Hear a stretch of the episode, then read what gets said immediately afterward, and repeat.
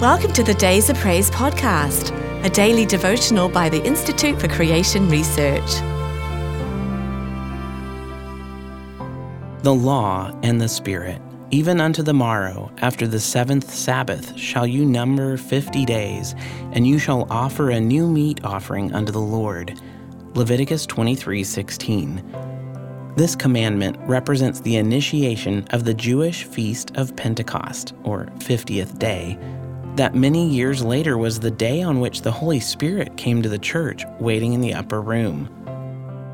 There were seven such annual feasts of Jehovah, all outlined in Leviticus 23, beginning with the Passover, commemorating the deliverance from Egypt, and culminating in the Feast of Tabernacles in memory of their entrance into the Promised Land after dwelling in tents in the wilderness. The middle feast of the seven was Pentecost, which seems to have been the anniversary of the giving of the law on Mount Sinai. It was scheduled 50 days after the morrow after the Sabbath of the wave offering of the first fruits, which in turn seems to have been the Passover Sabbath on the 14th day of the first month. It was on the third day of the third month that God came down on Mount Sinai to give the law. Jewish time reckoning included both the first and last days of a time period and figuring the number of days between two events. So both the Lord's appearance on Sinai and the annual feast of Pentecost seem to have been 50 days after the Passover offering.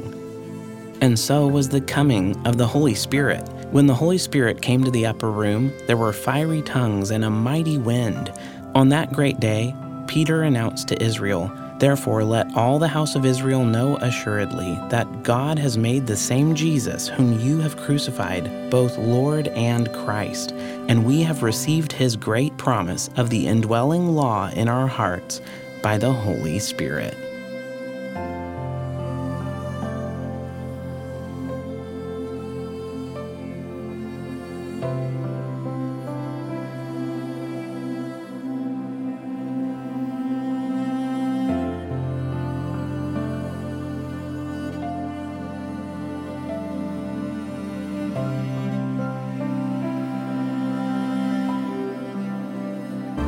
If you've enjoyed today's devotional, be sure to subscribe wherever you listen to podcasts and please rate and review so more listeners can find us. To support ICR's ministry, visit icr.org forward slash donate. Your gift of any amount helps us reach others with biblical truth and encouragement.